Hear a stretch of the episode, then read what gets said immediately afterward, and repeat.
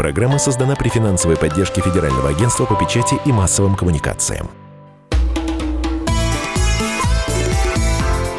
«Национальный вопрос»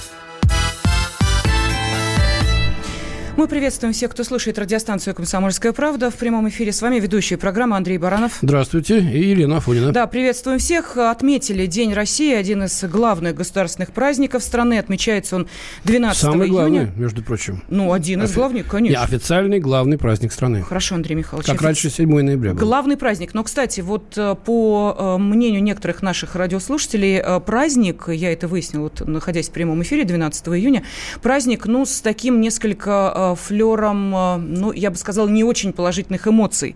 Потому что э, люди говорили о том, что события 1990 э, года, когда на съезде народных депутатов РСФСР была принята декларация о государственном суверенитете Российской Федерации, у некоторых вызывает, ну, такое чувство грусти по поводу развала великой страны. То есть, казалось бы, да, обвели, мы обрели самостоятельность и в то же время стали, увы, к сожалению, всего лишь одной частью большой э, страны, отдельной частью, так же, как, собственно, и все остальные республики бывшие. Ну да, и жизнь-то лучше намного, так сказать, не стала, как надеялись все в 90-м году. Э, так вот, мы хотим спросить сегодня вас, уважаемые наши радиослушатели, как вы считаете, стало ли благом э, для, для бывших. бывших советских э, республик вот это разъединение, э, распад Советского Союза. Стали ли мы жить лучше? В чем? Да? В чем хуже. И телефон прямого эфира, и WhatsApp и Viber в вашем распоряжении. Радио «Комсомольская правда». Давайте я пока вот имею возможность напомнить нашим радиослушателям о том, что вы можете ответить на тот же, что и э, эксперту поставленный вопрос. Стал ли благом для бывших союзных республик, ну и, естественно, для России развал Советского Союза? Телефон прямого эфира 8 800 200 ровно 9702. На WhatsApp и Viber можете присылать ваши сообщения. Плюс 7 967 200 ровно 9702. Ну и э, я думаю, что мало кто, наверное, помнит вообще, от, с чьей легкой руки появилась появилось такое понятие, как парад суверенитетов. А, так вот, народный депутат РСФСР Петр Зерин в конце 1990 года на съезде депутатов а, впервые применил данное выражение, чтобы охарактеризовать тот процесс, который происходил в стране в связи с объявлением республиками провозглашения государственной независимости. Вот. И э, второе, э, такое же, ну, скажем, термин, но уже менее употребляемый, был еще война законов, потому что именно из-за первых шагов по суверенитету, собственно, Э, верховенство эм, регионального права над федеральным, э, собственно, и было той первой, э, тем первым шагом, который республики провозглашали, чтобы показать свою независимость. Ну и потом пошло дальше, пошла колодция России. После знаменитого заявления Бориса Ельцина в Татарстане вы можете взять столько, ну я примерно говорю, взять столько суверенитета, сколько сможете проглотить. Ну вот Чечня пыталась проглотить, как ей казалось, да? Но что из этого получилось, все мы знаем 5 тысяч человек, а, к сожалению, так сказать, осталось там. А, с нами вновь на связи доцент Института постсоветских и межрегиональных исследований РГГУ Александр Гущин. Александр Владимирович, ну давайте начнем сначала, собственно, да, вот эта да. нота ностальгии, оправдана ли она? Да, она, безусловно, оправдана, и здесь есть, мне кажется, много факторов. Во-первых, фактор личностный разрыв личностных связей, это память поколений, это невозможность зачастую общаться и видеться так, как это было раньше, это разрыв э, связей молодежных, да и более старых поколений. Это первое. Э, второй фактор, конечно, это фактор социального развития, потому что зачастую мы видим, что по прошествии стольких лет далеко не все страны, э, на мой взгляд, демонстрируют эффективное развитие в социальном плане.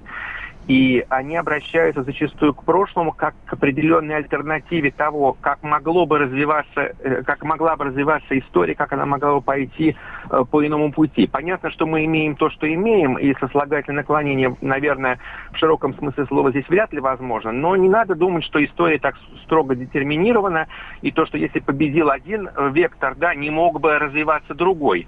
Поэтому всегда э, вот вы, это тоже очень важный фактор в э, обращении к прошлому. И я думаю, что э, есть еще и третий момент. Это то, что, хотя мы говорим о том, что распад СССР уже состоялся, но по большому счету последствия распада СССР мы испытываем до сих пор. э, по многим очень показателям. Это и проблемы миграции, это и проблемы Э, э, что очень важно, этнополитических вооруженных конфликтов на нынешнем уже постсоветском пространстве. Это невозможность зачастую эффективно организовать процесс реинтеграции или эффективно продолжать как бы хотелось бы интеграционные процессы, э, развивать интеграционную структуру на постсоветском пространстве. Поэтому с этой точки зрения э, можно согласиться с теми экспертами, которые говорят о том, что по большому счету последствия распада СССР еще не преодолены, и в ближайшее время, я думаю, преодолены не будут, потому что в каждом из тех же конфликтов зашиты те проблемы, которые были еще в нашей советской, а еще зачастую и до советской истории.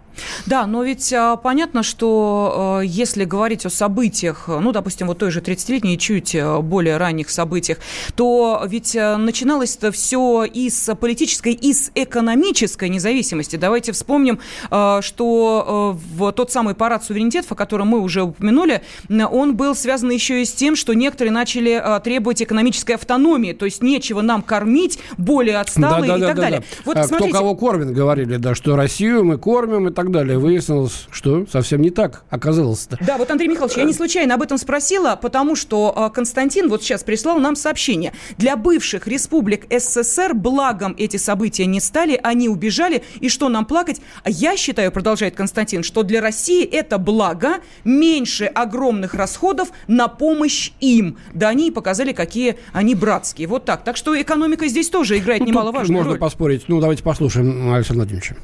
А, вы знаете, я бы не совсем согласился с этой точки зрения. Вот почему. Во-первых, э, если мы говорим о причинах распада СССР, то совершенно понятно и для человека-профессионала в этой области, и просто для человека, который любит анализировать прошлое, что какую-то одну суперпричину выделить сложно. Не случайно очень многие историки, исследователи, социологи, политологи, они даже когда создавали какие-то концепции, теории распада, да, э, потом оказывалось, что они что-то обязательно не учитывали. Поэтому, с одной стороны, да, конечно, это на политический фактор, фактор желания получить независимость, и сначала экономический, культурный, потом политический, он играл большую роль.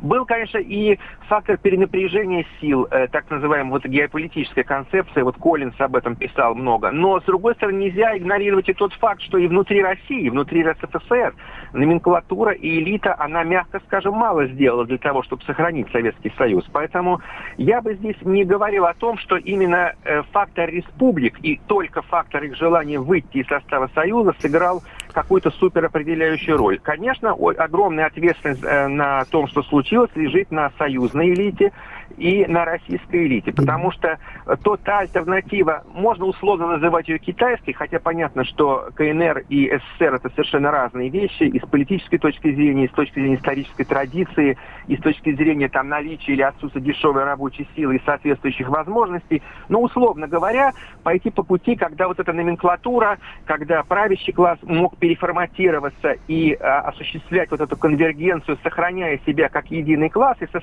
сохраняя субъектность но э, пошли по другому пути. И вот эта конвергенция, которая э, проходила активно еще по большому счету с 70-х годов, она в конечном счете совпала с этими этнополитическими требованиями, и союзная власть просто не удержала э, Александр Владимирович, ну кто же мог пойти? Нарцисс Горбачев, э, который, так сказать, занимал, а, вот, занимался э, собой, это... он, он и не способен да. был что-либо сделать. Это человек, это, не поймешь, да, то ли мямля, то ли, то ли предатель. Еще, Александр Николаевич Яковлев, проблемы. второй человек в партии, значит, отвечавший за идеологию, который в 90-е годы выпустил книгу значит, и не одну, в которой написал черным по белому. «Сей мечтой, цитирую дословно, сей мечтой моей жизни было разрушение фашистского Советского Союза».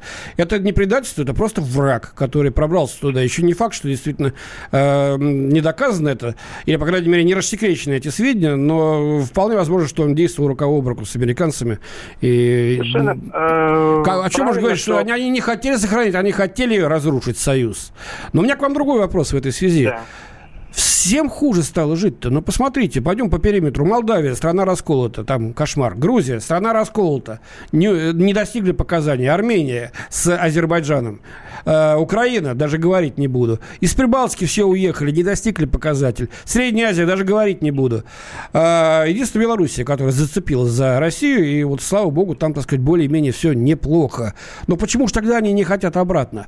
Но э, у нас осталось сейчас совсем немного времени, 30 секунд. Вот я обращаю этот вопрос к вам и к нашим слушателям. После очень небольшой паузы, буквально, ну, минутки 2-3, мы обязательно вернемся к этому разговору. Ален, пока напомню. Да, я напомню и телефон прямого эфира 8 800 200 ровно 9702. Конечно, мы услышим ваши э, мнения в прямом эфире или можете присылать их на WhatsApp и Viber плюс 7 967 200 ровно 9702. Вопрос, стал ли благом для бывших союзных республик и для России развал Советского Союза? Ждем ваших звонков и сообщений. Национальный вопрос. Летописцы земли русской к вам возвращаются. Я не буду там сейчас, не бойтесь, Роман, оппозиционно выступать. Ой, давайте про график послушаем. График, а все, что не по графику, нафиг, нафиг. Нафиг, нафиг, нафиг. Да, да, да, да. да. Роман, меня, конечно, от вас потряхивает, прямо скажем, да? Не, ну вы же это сказали. Я просто пытаюсь понять. Роман, вы не пытаетесь понять, вы юродствуете. Не надо, пожалуйста, я вам делаю опять-таки замечание. Кашин-Голованов. Отдельная тема. На радио «Комсомольская правда». По будням в 9 вечера по Москве.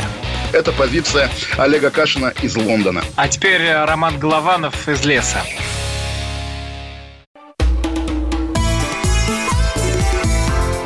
«Национальный вопрос».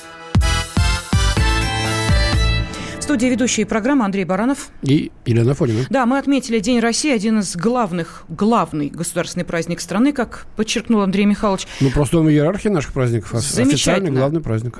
Праздник, который отмечается, ну, будем так говорить, официально отнюдь не с 1990 года. Там длинная история, было одно название, потом второе, не об этом речь. Дело в том, что именно 12 июня 1990 года на съезде народных депутатов РСФСР была принята Декларация о государственном суверенитете Российской Федерации. И вот к этому событию, как и к событию вообще э, конца 80-х, 90-х годов, ну, довольно такое двоякое отношение. А, с одной стороны, независимость получили, с другой стороны, а что приобрели? Вот именно поэтому мы и задаем сегодня вопрос, стал ли благом для бывших союзных республик развал Советского Союза? Радио «Комсомольская правда». Ну и с нами участвует э, наш гость, э, доцент Института постсоветских и межрегиональных исследований РГГУ Александр Владимирович Гущин. Александр Владимирович, вот я хотел бы вас спросить, э, вернуться к тому вопросу, который задал перед перерывом. Да, да. Ни одна из республик 14, да, не достигла тех показателей развития экономического, советского, что у нее были на 91 год. Стали жить хуже. Но людям-то все-таки хочется, чтобы достаток был. Почему же тогда, несмотря на это, нет центростремительных каких-то тенденций, а продолжаются центробежные, более того, э, ряд республик бывших стали вообще враждебны нам и стали членами НАТО, я говорю о Прибалтике. То есть придвинули военный потенциал нашего вероятного противника или соперника, назовем его пока так, что ли, к нашим границам напрямую. Почему они не стремятся да, я бы дал к интеграции? развернутый ответ, конечно, на ваш вопрос. Здесь есть несколько факторов. Есть первый фактор – это приход, конечно, внешних а, акторов на постсоветское пространство. Потому что э, после распада единой страны, естественно, что эта территория, то, что мы называем постсоветским пространством, хотя я этот термин не очень люблю, вот, это стало э, местом преломления интересов различного э, числа внешних факторов. И Китая, особенно в Центральной Азии, а сейчас и шире, чем Центральная Азия, и Европейского Союза, мы знаем различные программы, ассоциации, восточное партнерство и приход военно-политического блока НАТО, как вы уже правильно отметили, э, это первый вопрос. А приход этих сил, это же не просто приход политический, это приход социогуманитарный, это приход гражданского общества, это приход фондов, это приход тех, кто работает с молодым поколением и так далее. Это первый фактор.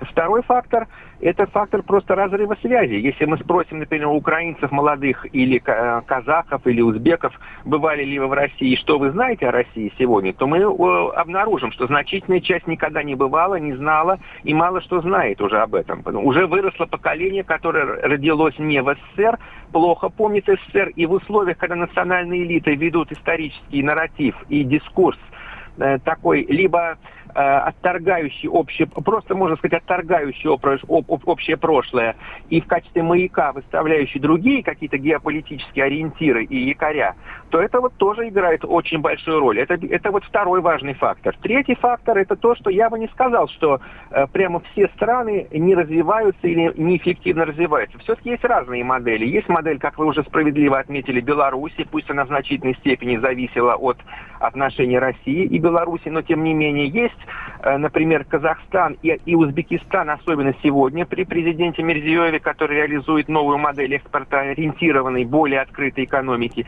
И есть, конечно, страны, которые... Азербайджан, опять же, более позитивный пример. Есть, конечно, страны, которые находятся в полной дисфункции. Это, прежде всего, Молдова. Это, конечно, к сожалению, Украина, которая не демонстрирует эффективного развития. И показатели действительно заметно ниже. С каждым новым витком экономического кризиса, мирового и национального, эти страны оказываются еще на более низком уровне уровне. Вот, поэтому национальные элиты, конечно, они не заинтересованы зачастую в делегировании полномочий на национальный уровень в любом виде. И в этой связи возникает проблема, дилемма, что, что э, выгоднее, что важнее, интеграция и суверенитет, и как совместить интеграцию и суверенитет. Ну, и хорошо. эта проблема, она переходит в том числе и на э, но, интеграционные но... объединения, такие как Евразийский экономический союз, где есть дискуссии относительно этого, помимо многих других. Понятно, но объясните мне логику. Зачем я должен покупать газ вдвое дороже, но только не у России, хотя здесь все под боком и налажено. А вот самому себе, так сказать, э, э, э, навалить за шиворот, говоря по-русски. А вот это в чем логика-то, когда очевидные совершенно преимущества сотрудничества. Кстати, Казахстан, который вы упомянули, это во многом-то и выжил из-за того, что благодаря Назарбаеву, сейчас вот э, Такаев, который продолжает его политику во многом, он был нормально интегрирован с Российской Федерацией, был дружественный, остается дружественной страной, в отличие от других э, среднеазиатских стран. Возьмем, например, тот же Узбекистан, который сидел на заборе очень долгое время. Э, почему эти очевидные экономические выгоды не используются? Ну, вы знаете, модели, конечно, экономического развития совершенно разные. Вы справедливо говорите о том, что Казахстан э, э, более открытая модель, хотя, надо сказать, там тоже есть серьезные проблемы в области экономики, прежде всего в области диверсификации экономики, качества управления. Вот. И, кстати говоря, в дискуссии относительно евразийской интеграции Казахстан зачастую снимает э, э, гуманитарные вопросы. И, например, вот недавно президент выступал на Высшем Совете, там шла речь о снятии, гум... недопущении гуманитарных вопросов на повестку дня Евразийской экономической комиссии. Поэтому там тоже есть э, э, блок определенных дискуссионных вопросов, которые просто у нас не на слуху. Что касается того, о чем вы спрашиваете, да, действительно, в отношениях между Россией и Беларусью вот этот топливный вопрос, вопрос налогового маневра, маневра пошлин, он э, стоит очень серьезно. И здесь, опять же, э, логика такая, чтобы э, не э, делегировать суверенитет. Что, с одной стороны, есть интеграция как бы экономическая до определенного уровня, но когда идет речь о возможности политической интеграции, э, интеграции гуманитарной, то зачастую наши партнеры, и, кстати говоря, тот же Казахстан, а, они снимают это. Поэтому мы говорим о том, что сегодня на постсоветском пространстве интеграция есть. Я бы не сказал, что это, этого нет вообще. Да? Нельзя говорить о том, что только дезинтеграционные тенденции. В конце концов, даже в рамках ЕАЭС есть снятие барьеров и ограничений. Вот, по-моему, бывший премьер-министр Медведев говорил о том, что в прошлом году что две трети уже э, снято, эта работа идет. Э, работа идет да, над формированием четырех наблюдаем, Но, наблюдаем. конечно, конечно, какого-то шага такого прорывного с точки зрения политической интеграции в ближайшее время ожидать не приходится, тем более, что пока даже есть... Ну, есть, есть военный союз, он, правда, да, достаточно эфемерно, я имею в виду ОДКБ. Ну, давайте это послушаем сейчас Да, э, давайте обратимся к мнению нашей ауди... слушателей. Э, аудитории, потому что, Александр Владимирович, тут приходят сообщения на WhatsApp и Viber, кстати, телефонный звонок, телефонные звонки тоже, пожалуйста, в прямой эфир 8 800 200 ровно 9702 от тех, кто проживал в разных республиках тогда еще Советского Союза. Итак, что пишут? Я гражданин Республики Узбекистан. Скажу Э, что, во-первых, благом стало, что наша страна стала независимой. Э, и, э, ну, тут очень такой, ну, я скажу, сложный русский, поэтому я пытаюсь как-то это сообщение немножечко так а, орусифицировать. Зависимой стала экономика. Настроение моих ровесников сейчас заключается в том, что этот распад стал благом, так как мы получили независимость. Что касается экономики, то это ошибка наших руководителей. А то, что касается касается распада СССР, это сделали все-таки Россия, Белоруссия и Украина. Для России это, конечно, минус по сравнению с тем, какие возможности были у Советского Союза по всему миру. Вот такое ну, сообщение. Ну, это, значит, аллюзия Беловежской пущи, да, Да. Так, э, для России развал блага. Как уроженка Тбилиси я видела изобилие продуктов детсадов и недовольные рожи, продолжает наша радиослушательница, которые говорили, надоело Россию кормить, мы русскими брезгуем. Вот такое сообщение.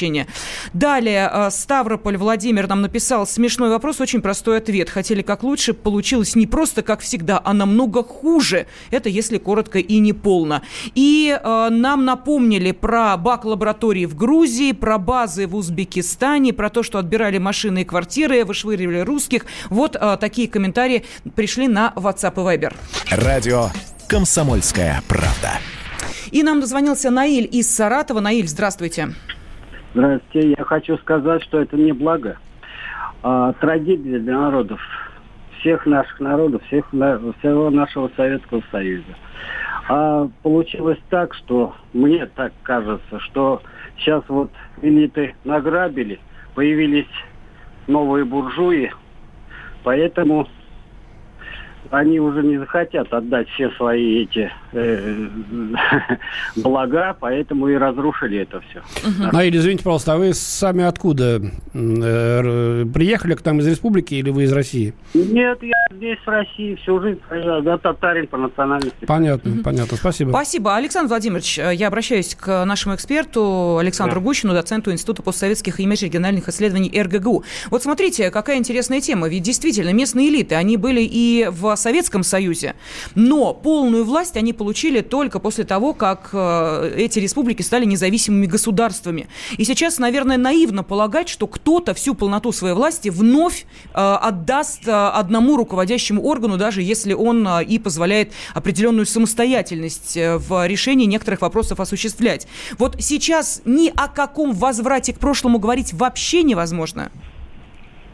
Я думаю, что в, в, в полном виде, конечно, к возврату к той социальной модели и к тому типу отношений, которые были, говорить невозможно. Но, а, опять же, повторюсь, что можно согласиться с радиослушателем, который э, говорит, да, что э, он это таким простым языком сказал, но по большому счету он прав, потому что национальные элиты, конечно, не, зах не захотят делегировать свои экономические преференции и бонусы политические на, на национальный уровень. Но это не значит, что нам надо отказываться от э, интеграции постепенной, потому что я считаю, что все равно, э, как бы мы ни говорили о том, что мы достигаем крупных успехов на дальнем контуре, там в той же Сирии, там да, на Ближнем Востоке, в Азиатско-Тихоокеанском регионе, в Арктике, все равно постсоветское пространство при всех проблемах наших отношений, оно остается ключевым направлением, пусть, кстати, не единым направлением нашей политики. Так, и, Александр Владимирович, давайте мы сделаем следующим образом. Мы еще не поговорили об очень важном вопросе, который затронул наш радиослушатель. Безопасность России, окруженной, ну, такими э, псевдодрузьями. Об этом через несколько минут.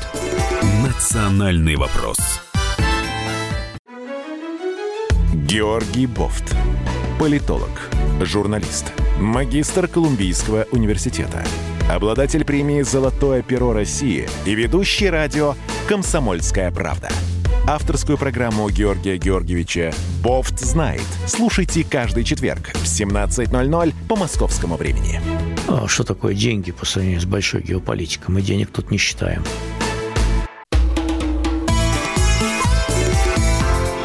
Национальный вопрос студии ведущие программы Андрей Баранов. И Ирина Афонина. Да, мы продолжаем сейчас говорить о событиях 30-летней давности. И не случайно 12 июня – это государственный праздник. И основу свою, вот э, отправную точку, он взял именно в 1990 году, 12 июня, то есть, как вы понимаете, ровно 30 лет назад, когда съезд народных депутатов РСФСР принял декларацию, декларацию о государственном суверенитете Российской Федерации. Ну и в эпоху парада суверенитетов, когда от СССР одна за другой отделялись бывшие советские республики, как считают некоторые, признание государственного суверенитета России позволило сохранить государственное единство в границах РСФСР. То есть, проще говоря, Россия не раскололась по... Э, ну, я не Своим знаю, там... автономиям, да? Совершенно верно, да. Но мы сейчас э, спрашиваем наших радиослушателей, э, как вы считаете, стал ли благом для бывших союзных республик развал Советского Союза? Радио «Комсомольская правда». И на связи с нами Александр Гущин, доцент Института постсоветских и межрегиональных исследований РГГУ. А, наши радиослушатели пишут следующее. Вот смотрите, несколько сообщений зачитаю. Да. А, СССР развалили москвичи во главе с Ельциным и Горбачевым. Пока их не осудят, Россия не восстановится. Кстати, это сообщение пришло с Украины.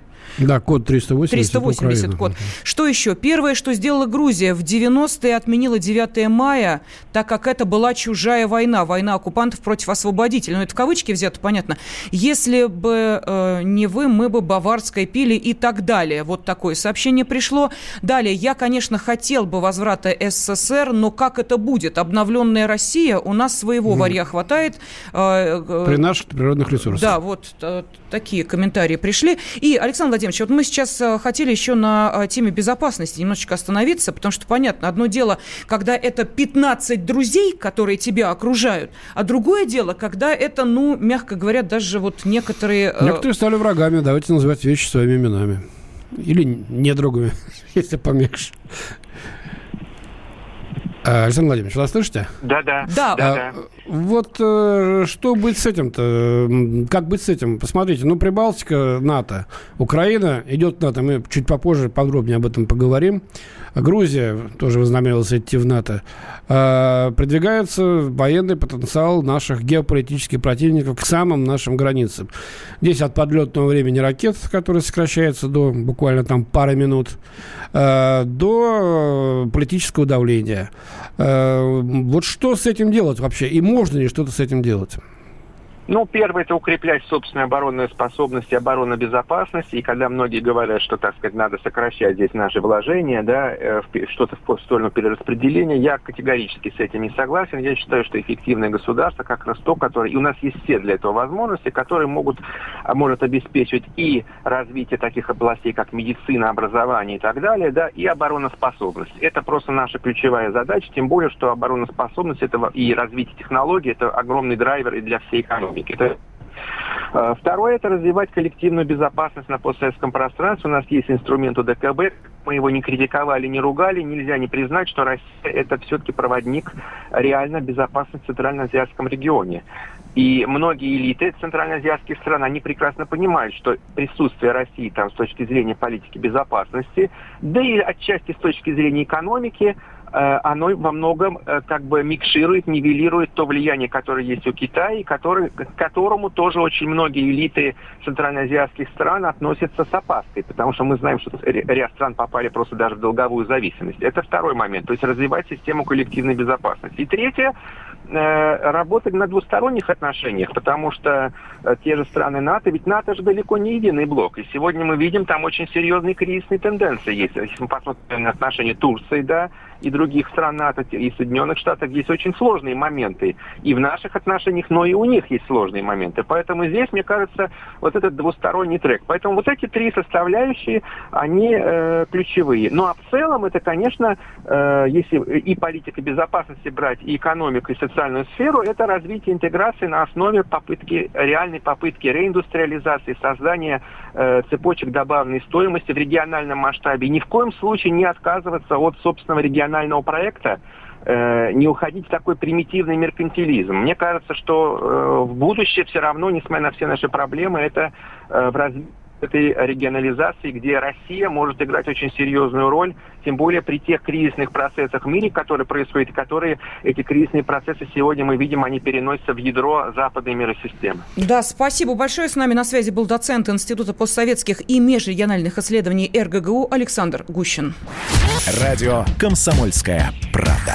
Ну а мы продолжим тему безопасности. Вот тут, э, смотрите, Андрей Михайлович, слушатели между собой спорят. Э, помните сообщение, которое я зачитала о том, что два человека, Ельцин и Горбачев, развалили Советский да. Союз? Вот пишет другой наш радиослушатель. Ложь, что два человека взяли и развалили. Что уж такое слабое э, было этот СССР.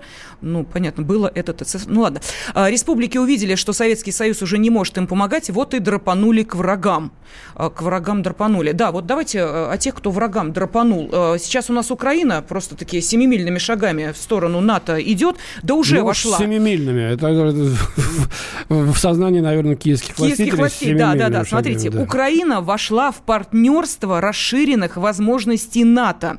По этому поводу глава МИДа Украины Дмитрий Кулеба написал в соцсетях, этот день настал. Я искренне благодарен нашим партнерам по Альянсу, благодаря которым это решение стало возможным. Так что это за решение? Вот давайте в этом разбираться вместе с руководителем экспертного совета Фонда стратегического развития Игорем Шатровым. Игорь Владимирович, здравствуйте.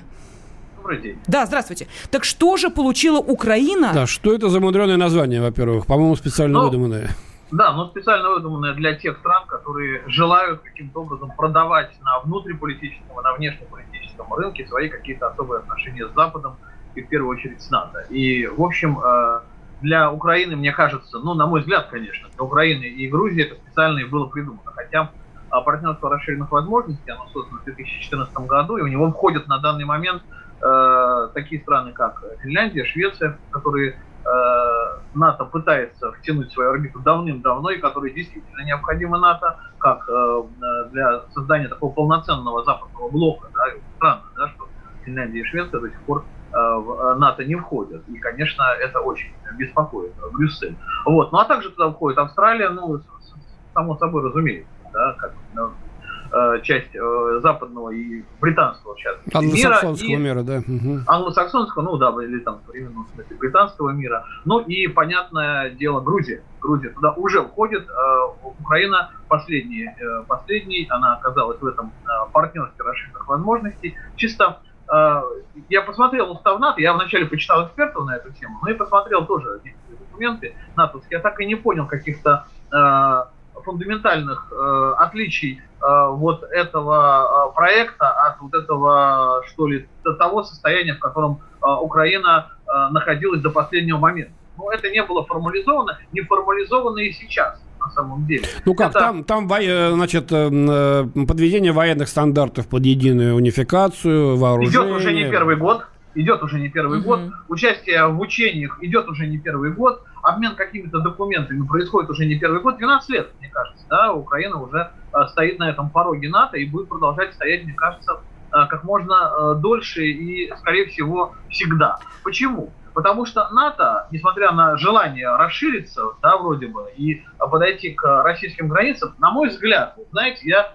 здесь я не, не, не смог добыть какие-то специальные файлы из голов натовских э, генералов, но мне почему-то кажется, что ни одна постсоветская э, страна, кроме прибалтийских государств, э, в НАТО не э, может рассчитывать быть в дальнейшем, в перспективе. НАТО это чисто западная, в полном смысле слова, западный военно-политический блок, который, в котором до сих пор вот эта градация на страны постсоветские, к которым Прибалтику они не относят, ну, по разного рода причинам. Ну, хотя бы потому, что Соединенные Штаты не считали Латвию, Литву и Эстонию на законных основаниях вошедшими в состав Советского Союза. И вот это вот, э, этот казус так, в общем-то, существовал в умах и до сих пор в документах существует. Поэтому, Игорь Владимирович, а вы можете ответить да. вот на такой вопрос? Мы а, сейчас обсуждали, а, стало ли благом для бывших союзных республик развал Советского Союза. Наши слушатели очень активно откликались. А у меня в связи с этим вот какой вопрос. А что это за, ну, я не знаю, какая-то, а, вот мне так кажется, да, политическая ненависть к Советскому Союзу и к ее преемнику а, России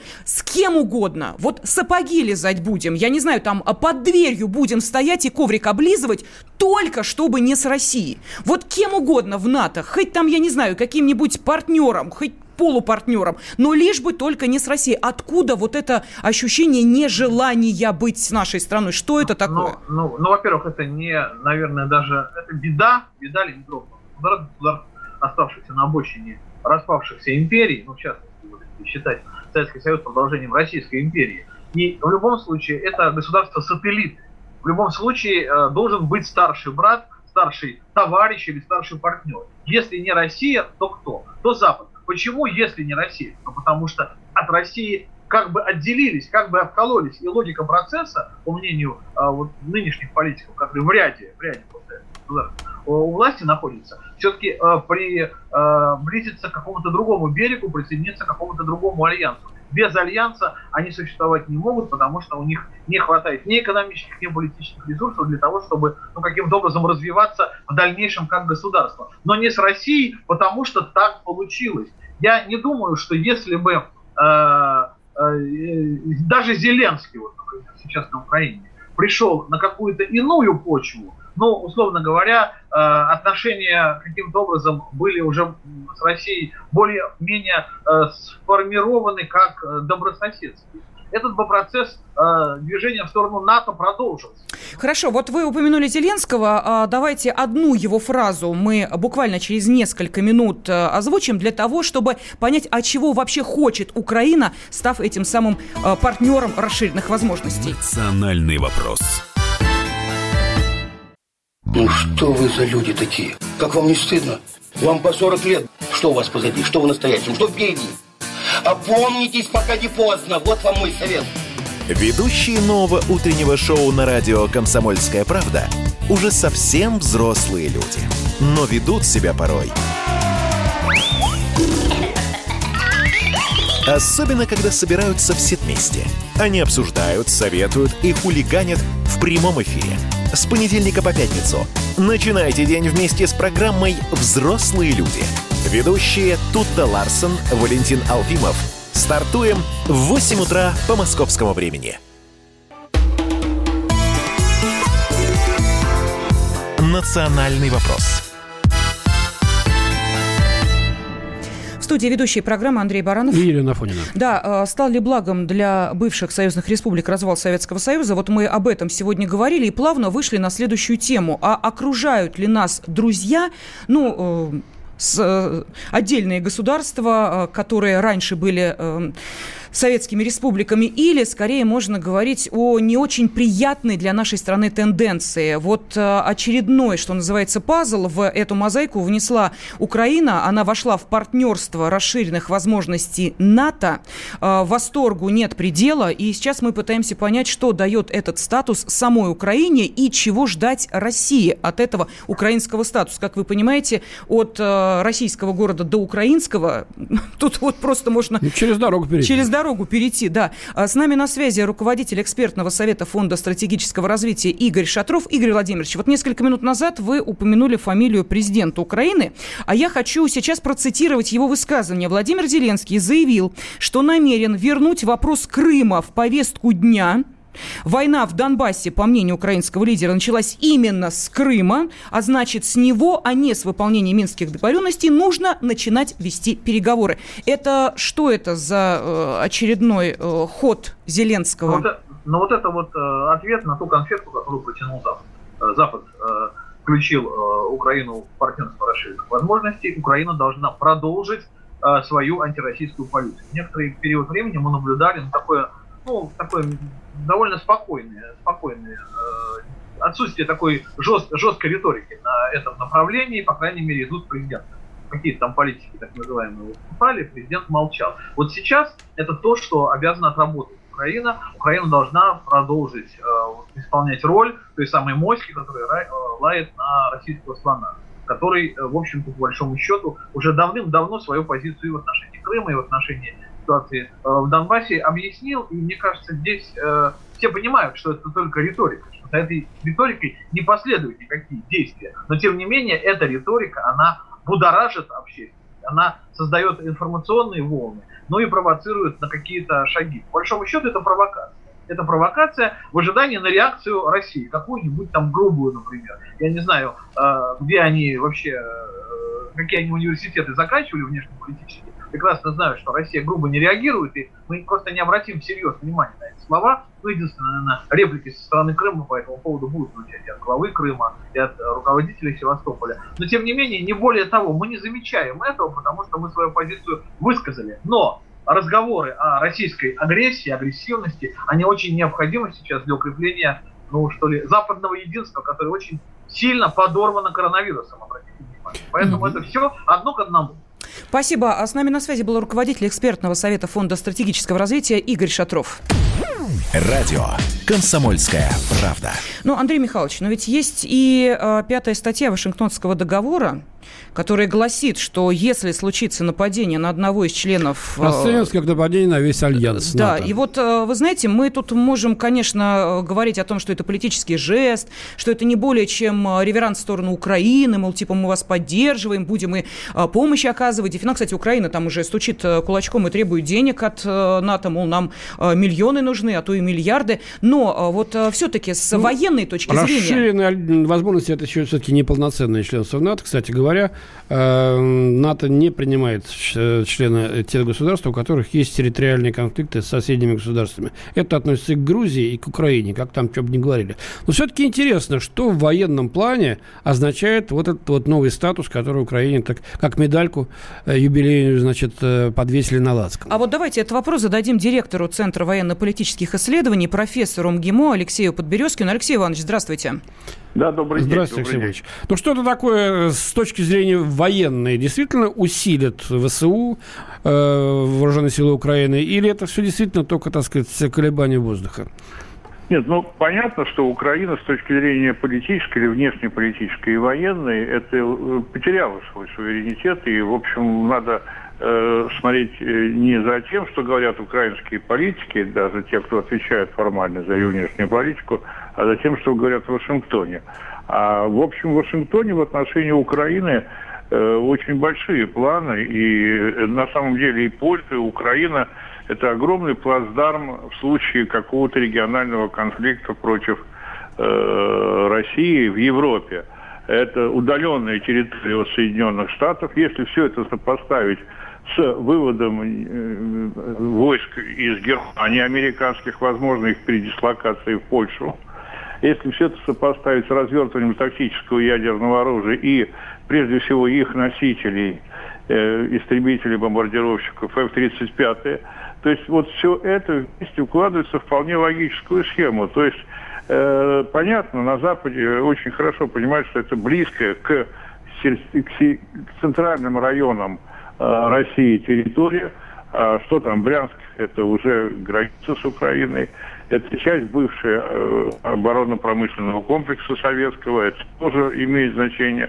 Но главное, что геополитически это э, можно использовать прежде всего ее демографический потенциал в случае какого-то локального или регионального конфликта без риска для Соединенных Штатов.